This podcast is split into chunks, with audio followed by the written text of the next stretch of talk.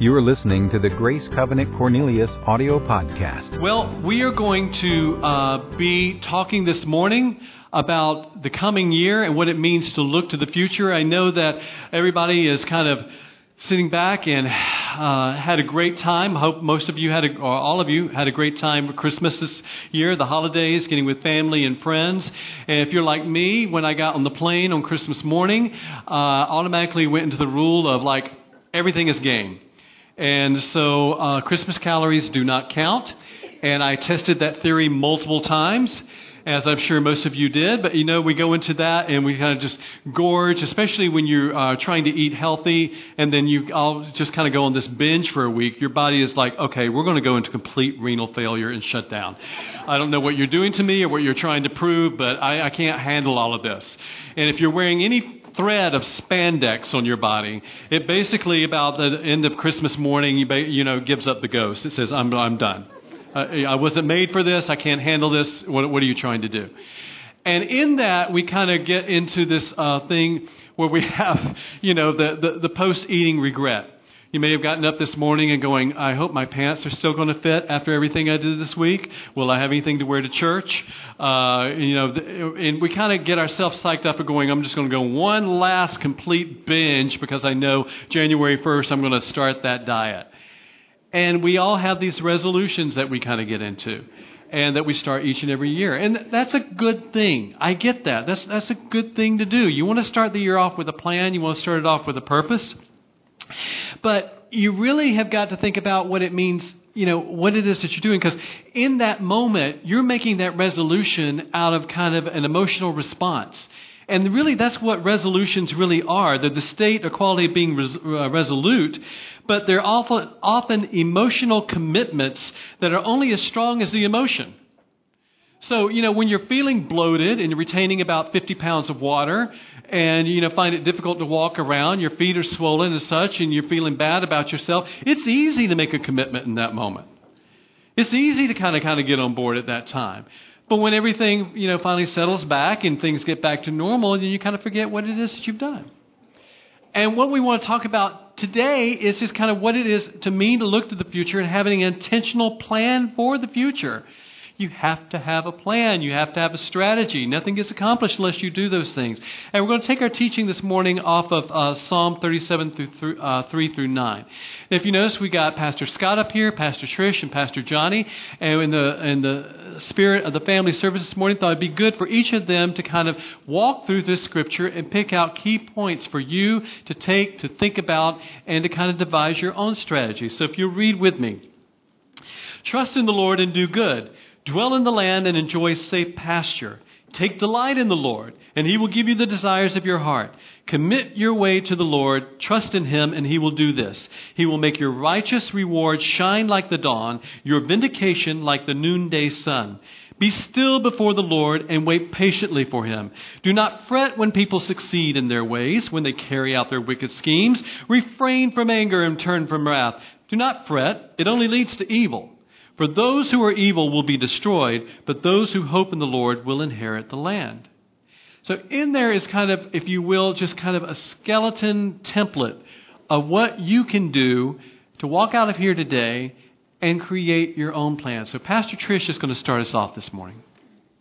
All right, it's confession time. How many of you would raise your hand out there and say that you are a planner? You have got to have the plan. You've got to know the plan. You are the enforcer of the plan. So what you're going to do, whoever you're sitting by, your parents, your spouse, your friends, maybe you don't even know them and you're just going to judge of which one is a planner in that family. When I count to three, you're going to point to the planner. So the person that's making things happen, asking you why your shoes weren't at the front door, because it's time to go, five minutes ago. Who is the planner? One, two, three, point them out. Who is it? Who is it? Oh, I see this thing going on. Like, it's them. They are the ones. You know, it's mostly women. I want to tell you guys, it's mostly women. Is there a man out there that was being pointed at? I don't. There we go. We got a couple of you out there. Well, my friends, the first step, are you ready? The first step to having a plan, to being intentional about looking forward to the future. Are you ready for it? Well, first of all, I want to show you my, my calendar first. You guys want to check this out? It's Trolls calendar. It's a pretty cartoon. If you, how many of you know what Trolls is? Raise your hand if you know what Trolls is. The rest of you, you need to go look up this movie. It's super cute. It's a newer one. Big hair, don't care, hug time, super fun stuff. Um, and then, if that weren't enough, I have my cal- so I have that calendar, and I've already called my friends. Okay, I've already called my friends and said, "Hey, when is a good time to come visit?" Because I'm planning my vacation time, and I'm already out of vacation days for twenty nineteen. Anybody else? Yeah, you can give your vacation days to me. I'm pretty sure that's how it works. But we also, I also got for Christmas, because my husband believes I'm the best planner ever. Oh, he doesn't. He got me a planner. And so not only is this a calendar, but it also has goals, it has a vision board, all these things, what I want my twenty nineteen to look like. So here we go. Step one, this is what we need to do according to Psalm thirty-seven. We need to trust God completely. Stay calm and confide in Him. That means that all these plans that I have written down, the appointments, the vacations that are going to not stress me out at all, all these things that are happening, guess what I have to do? I have to take this planner that I'm so tightly grasping onto, that I'm so tightly following, that if I do not stick with it to the T, my world will fall apart tomorrow. If this does not happen, you know what I need to do? I need to loosen up the grip and let it go.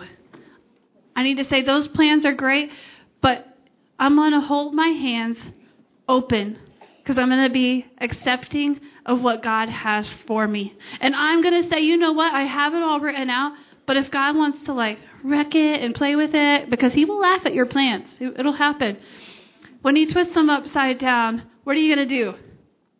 Are you going to freak out like, oh my goodness, I don't know the plan? Or are you going to stay calm and let Him do with what He has for you? So the first step of being intentional, having this awesome plan, is trusting God and saying, you know what, God, whatever you want to do, that's what I want to do. I want your plans to be my plans. I want your desires to be my desires. God, take my plan. I trust you. All right. It's that time of year we begin to look ahead and ask, what do I want my life to look like? What do I want to do? How do I want to be? And the next verse we're going to look at, Psalm thirty-seven three, gives us a little bit of insight and instruction on this. It says, trust in the Lord and do good, which basically means to live in a state of confidence of, in God and then get to work. Well, get to work doing what? Doing that which is good. And the word good that's used here is the same that you would find in Genesis that describes God's work of creation. So when God got about the business of creating all of reality and mountains and streams and time and space and wonderful animals like giraffes and unicorns. No? Okay. So apparently a horse with a horn coming out of its head, it's too far-fetched, but a leopard printed moose camel with a forty-foot neck, that's perfectly reasonable. But hey, that's the creativity of God. We don't question it. We just celebrate it. So when God finished creating things like giraffes, He stepped back and He said, that's good. That's good work. Then when Jesus entered humanity, we got another example of God doing a different kind of work. And here's what it says in Acts ten thirty-eight. Luke summarizes how Jesus spent His days on earth. And it says, God anointed Jesus with the Holy Spirit and with power, then Jesus went around doing good. So what was the kind of good that Jesus was doing? Well, if you look at the Gospels, you'll see that He was speaking words of truth and life. He was healing people who were oppressed. He was comforting the hurting. He was feeding those who were hungry. And He was even loving those who hated Him. This was the kind of good work that Jesus instituted and then called us to carry on after He left. So my encouragement is this. As you're formulating an intentional plan for twenty nineteen, ask yourself, where does doing the kind of good work that Jesus was doing factor in? Is it a part of the plan? Now, it might take some prayer. It might take some thought to discover what that is for you. But let me tell you, here at Grace Covenant, we have a ton of opportunities. I can't even keep up with how many things we're involved in. So if you're looking for a place to get involved, to begin doing something good, you can find it here. But whether it's here or it's somewhere else, I think this verse shows us that we've got to trust the Lord and we've got to be about doing good work. We have a simple saying here for why we exist as a church at Grace Covenant. Do you guys know what it is? Loving God and serving others. Let's say it together. Loving God and serving others. The serving others is that good work that we're talking about. Now, trust me, I know we've all got a list. We've got to lose twenty pounds, need to spend more time with the kids, need to schedule more date nights. All those things are important. All those things are good. But where is contributing to the health of other human beings, their spiritual health? How are you going to factor in serving others into that plan? Because here's the thing. God has placed you in a sphere of in- influence specifically for you to be God's voice, his hands, his feet to people who are literally dying without him. That's a high calling. And maybe that sounds a little bit intimidating.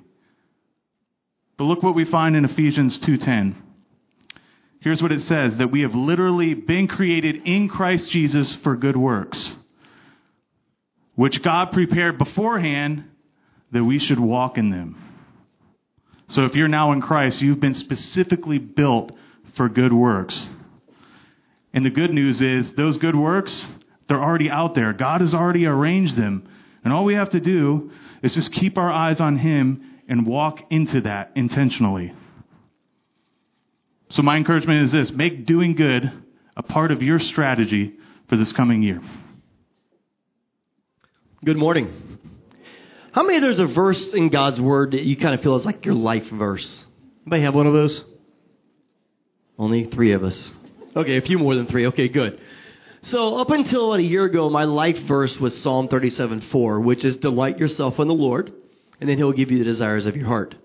But that verse often gets misquoted, kind of like some other verses in God's word that gets misquoted. Like, for instance, have you ever heard this one? Money is the root of all evil. It's in the Bible. Now, what am I missing? What word did I miss? The love of money is the root of all evil. Because money itself isn't evil, but when you start loving it. Or, have you heard this one? Resist the devil and he will flee from you. That's biblical. But there's a peace right at the beginning that's super important. Three words, four words. Submit yourselves, therefore, to God. Resist the devil and he will flee from you. And so it's really important when we look at Scripture that we don't just take a Scripture and we take a little snippet out of it. Like, for instance, like Psalm thirty-seven four. I've often heard people say this: God will give you the desires of your heart. How many ever had wrong desires? We had a wrong desire, and you prayed, and you said, God, please, I want this. And God said, no. Or God didn't answer you, and then about six months later, you prayed, and you said, God, thank you for not answering my prayer. Kind of like Garth Brooks. You know the song, right? Some of you do? Yeah, sometimes. Yeah, anyway. Our our desires so many times don't line up with his desires. And so if we want God to give us the desires of our heart, it is so important that we delight ourselves in him. We have to love what he loves. There's a Christian music artist, his name is Brandon Heath, who wrote a song several years ago called Give Me Your Eyes. Now, I would sing it for you this morning, but they would not give me the singing microphone. They gave me the talking microphone. So I'm just going to read you The, the chorus to that song, but it is so true about seeing the way God sees. And here's what the song says: give me your eyes for just one second. Give me your eyes so I can see everything that I keep missing. Give me your love for humanity. Give me your arms for the brokenhearted, the ones that are far beyond my reach. Give me your heart for the ones forgotten. Give me your eyes so I can see. And he goes, yeah. Yeah, yeah. So that's the only singing part I can do. But when we see, if we could only see the way God sees things, don't you think our desires would be different? How many of you really wanted something and then you got it and then within like a couple months you're like, it wasn't that great? If anybody upgraded to the new iPhone in the last couple of years and it doesn't have the home button and it kind of still kind of like freaks you out a little bit? Yeah, I did that and I was like, wow, I really wanted the new phone. I was like, but I'm missing the home button. I wish I could go back, but but our desires sometimes get so on the worldly stuff. And so it's so important that if we delight ourselves in Him, then He'll give us the desires. But it, it is a two-edged thing. It has to go that way. Delight in Him. He'll give you the desires. Because here's what Jeremiah seventeen nine tells us. Our heart is wicked and no one can understand it. So if you think I, I can figure this out on my own, I'm going to have the right desires. It's so important that we delight ourselves in Him first.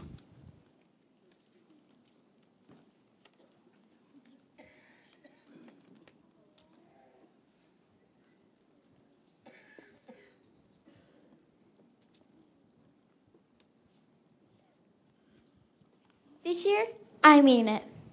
I mean it, mean it. I could not possibly mean it more. I got this. Candy bars, gone. Funyuns, gone. Ice cream, candy bars and Funyuns, gone. Well, this year I'm going to connect with people. I R L. In real life. I made a pinky promise to myself. That means I mean it. I'm going to take care of myself after I figure out who I am, other than a mom, which I love. I beat myself up so much. I'm never good enough. That has to change. Why do I do that? I'm so dumb. See? This year, I'm going to work really hard on being a cool dad.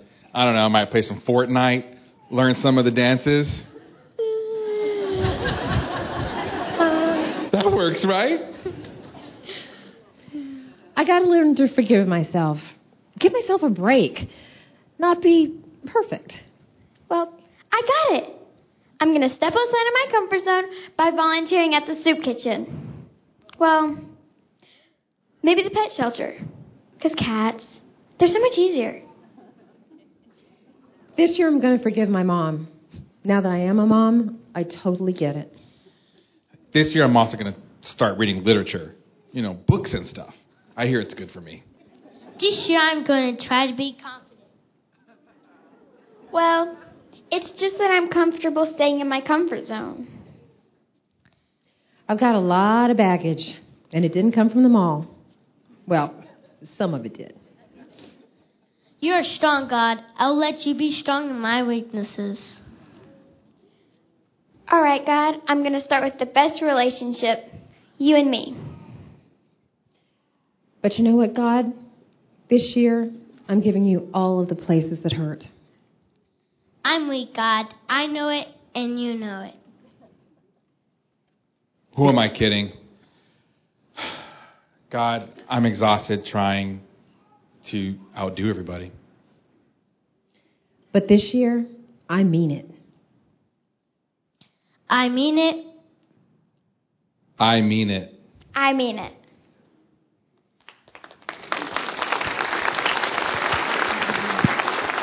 Awesome. What would it look like for you to mean it, mean it this year? What would it really look like? And this is where we get to number four. Commit your daily plans to Him. Allow God to order your days. It says, commit everything you do to the Lord. Trust Him, and He will help you. So what does that look like? It means keeping in mind, I'm going to make the choices today to be the person I want to be tomorrow. If I want to lose twenty pounds by the end of the year, I'm not going to eat a whole pizza to myself. I'm not going to do that. I want to do what makes me, I want to make the choices today that'll get me to be the person I want to be tomorrow. And the psalmist here, I think he was reminding himself, like, all right, I got to daily recommit. I got to daily open up my hands and say, God, what do you have for me today? Now, sometimes I can try to get something done because I'm crazy and try to get stuff done.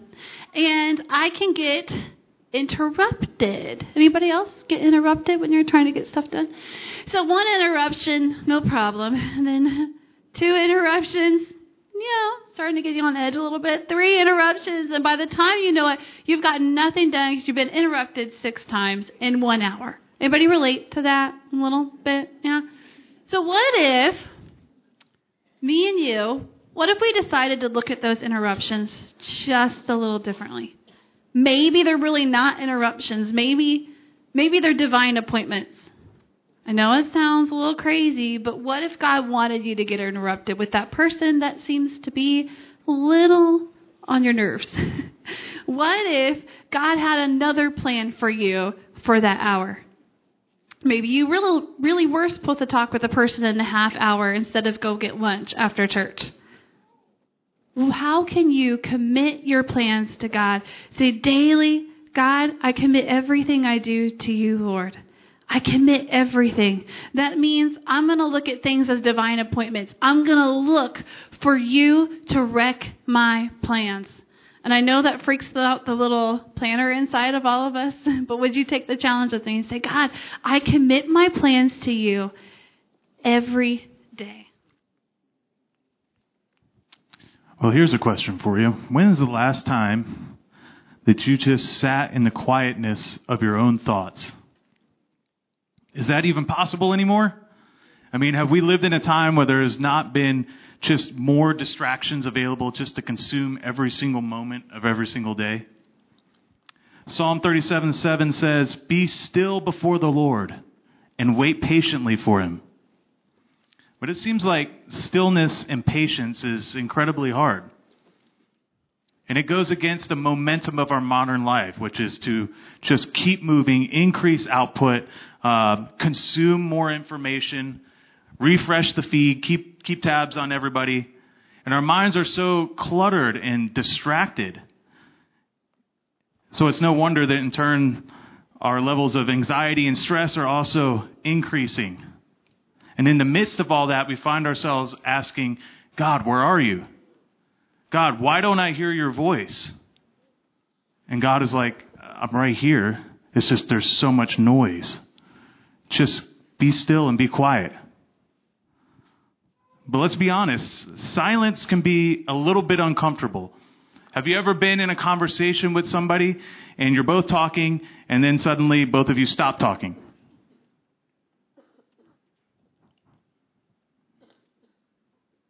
Did you feel that?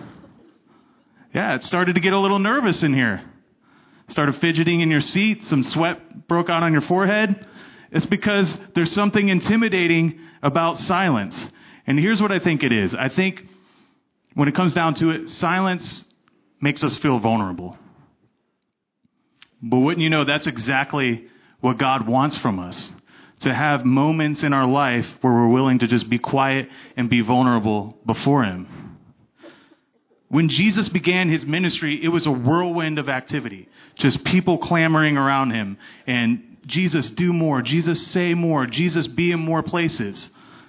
And frequently throughout the Gospels, we see Jesus withdrawing from the flurry of activity, pulling himself away. Now, why did he do that? Well, how do you think that Jesus dealt with the demands of his work, his ministry?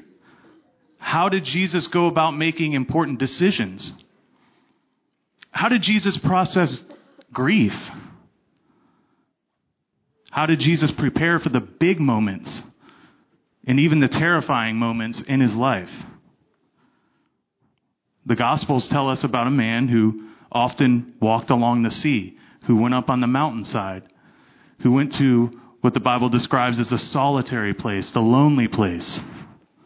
And it was there that he sought quiet intimacy with his Father, because he understood that, that he couldn't keep up with the pace if he didn't have these moments in his life to just be still and hear from God. You see, a real musician knows it's not just what you play that makes you good. It's also what you choose not to play. So sometimes that means stepping out of the song and just being silent. In music, a well-timed rest can be just as impactful as a dramatic crescendo. There's no doubt that twenty nineteen is going to have its share of dramatic moments. So how will you prepare? How will you prepare for the big moments? How will you anchor yourself in the unexpected moments? Where will you go when things get to be a little bit too overwhelming? I believe it's in this quiet place that we're talking about, where our faith is reinforced and where empty wells get filled, and also where future battles are won, is in the quiet places, the lonely places with God, to just sit and be still. So let's not neglect to carve out this space in this time as we're planning for the year ahead. Psalm thirty-seven eight says, "Refrain from anger and turn away from wrath. Do not fret. It only leads to evil." How many have ever gotten so angry that you could feel your face getting hot? Yeah, it starts turning red potentially. How many of you, your face tells on you? If you're upset, your face tells. You try to act like you're all cool underneath the surface, but your face is telling you're not happy. So I grew up in, in the seventies and eighties, and I have two younger brothers, and we loved on Saturday mornings to watch W W F wrestling. And I mentioned some of the, the, the wrestlers in the last two services, and each service somebody comes up afterwards, "You didn't say that one, you didn't say that one." I know I didn't. But there was a bunch of these guys that we watched on Saturday mornings, and we'd watch them, and then afterwards, my brothers and I, we'd put a couple of bets together, and we would reenact what we had seen happen just a few minutes earlier on T V. And so one of us would be Jimmy the Superfly Snuka, exactly. And we would jump off of stuff, and we would try not to hurt each other. Um, somebody would be the Macho Man. Very good. You have Hulk Hogan, and the list goes on. Andre the Giant, and we'll stop there. If you have other names, tell me afterwards. I know them as well. And what would happen with my brothers and I is inevitably somebody would try to pretend to do something, and then somebody would really get hurt. How many of you grew up in a house kind of like that, maybe? Just, yeah, okay. And so it would cause fights, and those fights would then cause us to say things and do things that we regretted later.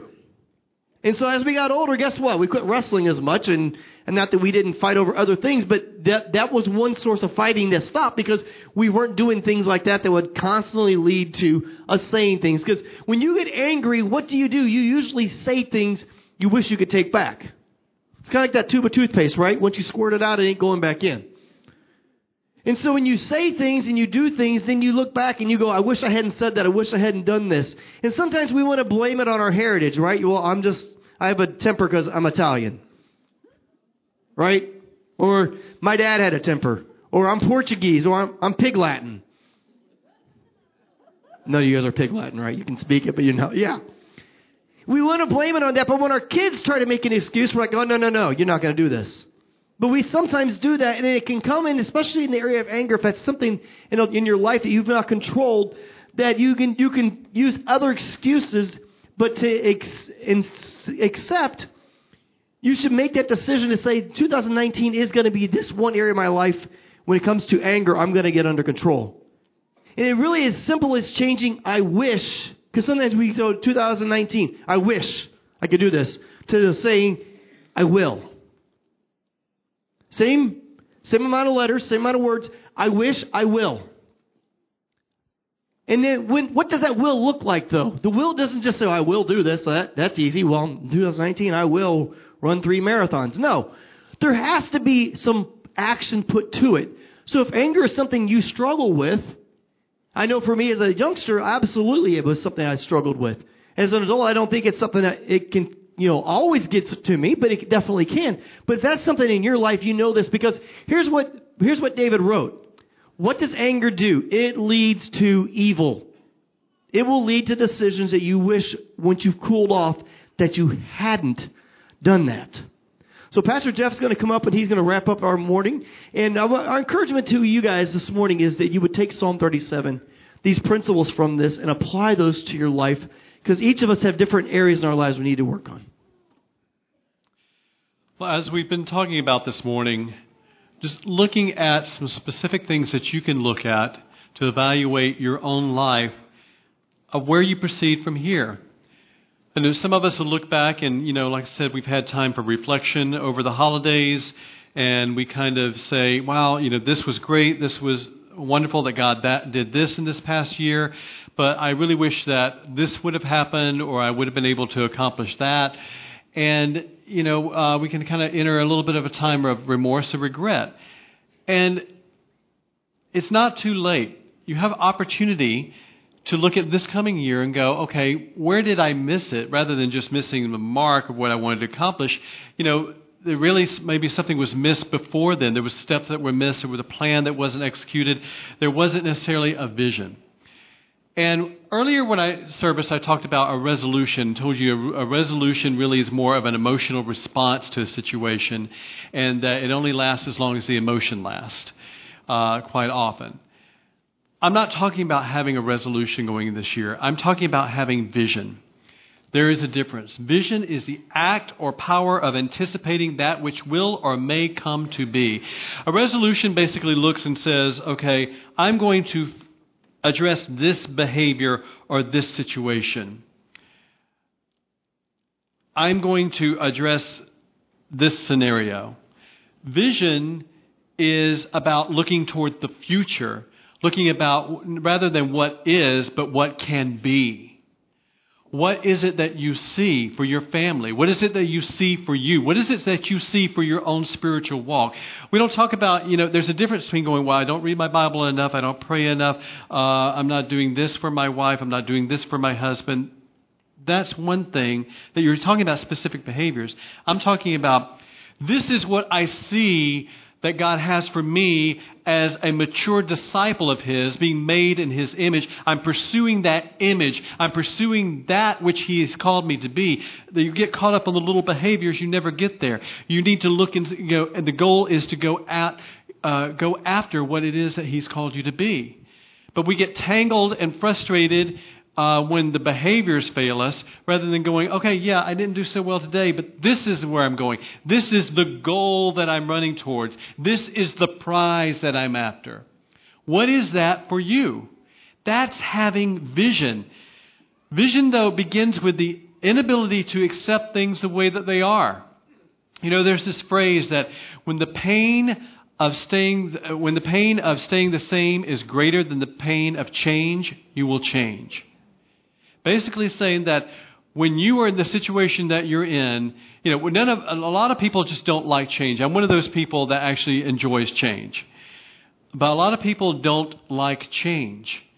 They don't like the pain that it causes and the discomfort and how it disrupts everything, and so they avoid change and they put it off. But when you get to the point of going, okay, but it's more painful to stay here than to go through the process of change, then you'll make that motivation to do that. Ask yourself, what areas in your life are you at that point? What are the areas where you're finding that the pain of staying the same is becoming greater than the, what's required to go through the change? Vision reminds us of our dependency on God to accomplish it. This is different than resolutions. Revolutions is something we try to achieve on our own. But we know that vision is only can be achieved when we are partnered with God. Some of us need to have vision in our life. What is it that we are aspiring to? What is the goal? Some of us are frustrated because we quite frankly don't have vision. It says, Scripture says that without vision, the people perish. That you need to have that which you're aspiring to. What is it that you want to see for your family, for you? What is it that we, we want to see as a church? What is the end goal? What is that vision? That's what you need to look, be looking at. And here, what we've hoped to do today is provide you with a template in order to construct that. I can't sit here and tell you, follow this plan, follow that plan, dump, da, dump, da, dump, da, dump. There's some basics, yeah, that you need to follow. But I can't lay it out specifically for you because God has a specific path and a specific plan for you. You have to figure that out. But you don't necessarily have to do it alone. So there's some questions you need to consider. Out of the six things that we propose today, what Which one do you find the most challenging? Because whichever one you find the most challenging, that is your pain point. For instance, the rest in God. That's, that's really challenging for me. Well, why is that? Is it because you feel that you have to have control all the time? Because if you feel that you have to have control all the time, then that means that you really don't trust God. You've got a trust issue. What is the root of that pain point? And get to it. And demolish that going into this coming year. What are you going to do in two thousand nineteen to address and move beyond the challenges? What is your plan? But foremost, who and what can you partner with to help you in your process? There, there, there's two things that got to coexist together. You have to have a plan and you have to partner. You cannot do this alone. You cannot do this in isolation. We need the support and the encouragement and the challenge of each other. So here's what you can do. So you're having trouble. You, this year wasn't a great year for you financially. You didn't quite get those finances in order. And guess what? Join our F P U that's going to be starting in the next few weeks, Financial Peace University. Get involved in a group. Get involved in a life group. You need to partner. If you're not getting plugged into a group, or if you're not getting plugged into this church, you're missing some essential points of what it means to be here at Grace Covenant. Find a group. Get plugged in. Get with like-minded people. Get with people that are going to challenge you and to help you to grow. Find one that's going to address specific issues that you're walking through uh, in your life. We're going to be launching groups next week, and we'll have all that laid out for you. Make a plan to get partnered with one, and don't just commit when all the festivity and all the uh, hype is started at the beginning of the year and then get two or three weeks into it and going, oh, wow, this actually requires sacrifice. Yes. Walking with Jesus requires sacrifice, but make a commitment to commit to that. And when will you be intentional to start the process? Everything has to have a beginning and an end. It's like the twenty-one day fast that we're going to have in the next couple of weeks. That there is a beginning to that and there's an end, but we're going to see what God does in that middle. And watch and grow. You have to be intentional. If you're not being intentional, then you cannot expect anything of significance to happen. It just won't. A lot of us want to kind of live life but kind of going by going by osmosis. I'll just get around people that are, you know, that or things are going in their life the way that I want, hope I'll absorb it. No, you've got to plan this out for your life. So some of you may be saying, well, I don't have a vision. I don't know what that is. I don't know what that looks like. Well, then let's agree together and let's have some people pray with you about what that is, that you walk out of here with a sense of going, okay, God's going to reveal to me what the vision for this coming year is, and I'm going to do what's necessary in order to partner and to uh, and to plan for that. So I'm going to ask our ministry teams, as I'm as we're going to pray together, and then as I'm praying, I'm going to ask our ministry teams to come forward and make yourself available. And then if you need to partner with someone and pray about, you know, some direction for this coming year, then they'll be here to agree with you on that. Or if you need healing or whatever it may be, but it's an opportunity and time for ministry for you. So I want to encourage you to do that. But let's agree. Let's dream big. Let's get some vision for this coming year and see what God's going to do, not only individually but corporately. And believe that God can do great things for you and for us in two thousand nineteen. Amen? So, Father, we uh, come to you, God. We just ask, Lord, where there are those that are lacking vision or needing vision or needing some sense, of God, of what it means to walk into this coming year, I pray, Father, by the power of your Holy Spirit, that you bring that revelation to them. God, show them, Lord, what the plan is that you have for them in this coming year, for their families. Lord, show us, God, give us greater revelation of what it means to walk together corporately as a church in this coming year and what that vision may be. And Father, I pray, Lord, that you also bring revelation by the power of your Holy Spirit, that of what the things that we need to release. God, we can't walk towards things. There are some things in this, there's some people in this room that have been perpetually frustrated, that they've not been able to accomplish their goals. And I believe the Lord is saying that the reason for that is because you refuse to release the things that you have to release in order to pursue what I have for you in the future. You're holding on to things that are tying you down, that are tethering you to the past and to the present and not allowing you to move into the, pre- into the future. And God's saying you have to cut those tethers, you have to cut the cord, and you have to move forward and you have to free your hands so that you can fully grasp what it is that I have for you in this coming year. And then you will see success. Then you will see the purpose revealed. Then you will see your plan completely come into fruition. And so, Father, we dedicate that, Lord. We, we agree with that, Father, and we ask that you show, if there are those of us in this room that have those things that we're holding on to, that you would reveal to them what they are and show us how to release them as we walk in trust and as we walk in obedience to what you called us to do. And, Father, we ask these things in Jesus' holy name. Amen. So ministry teams, you continue to make your way forward. Those of you that need prayer, please come forward. But let's walk out of this room today in anticipation of what God's going to do in this coming year. You guys have a great week.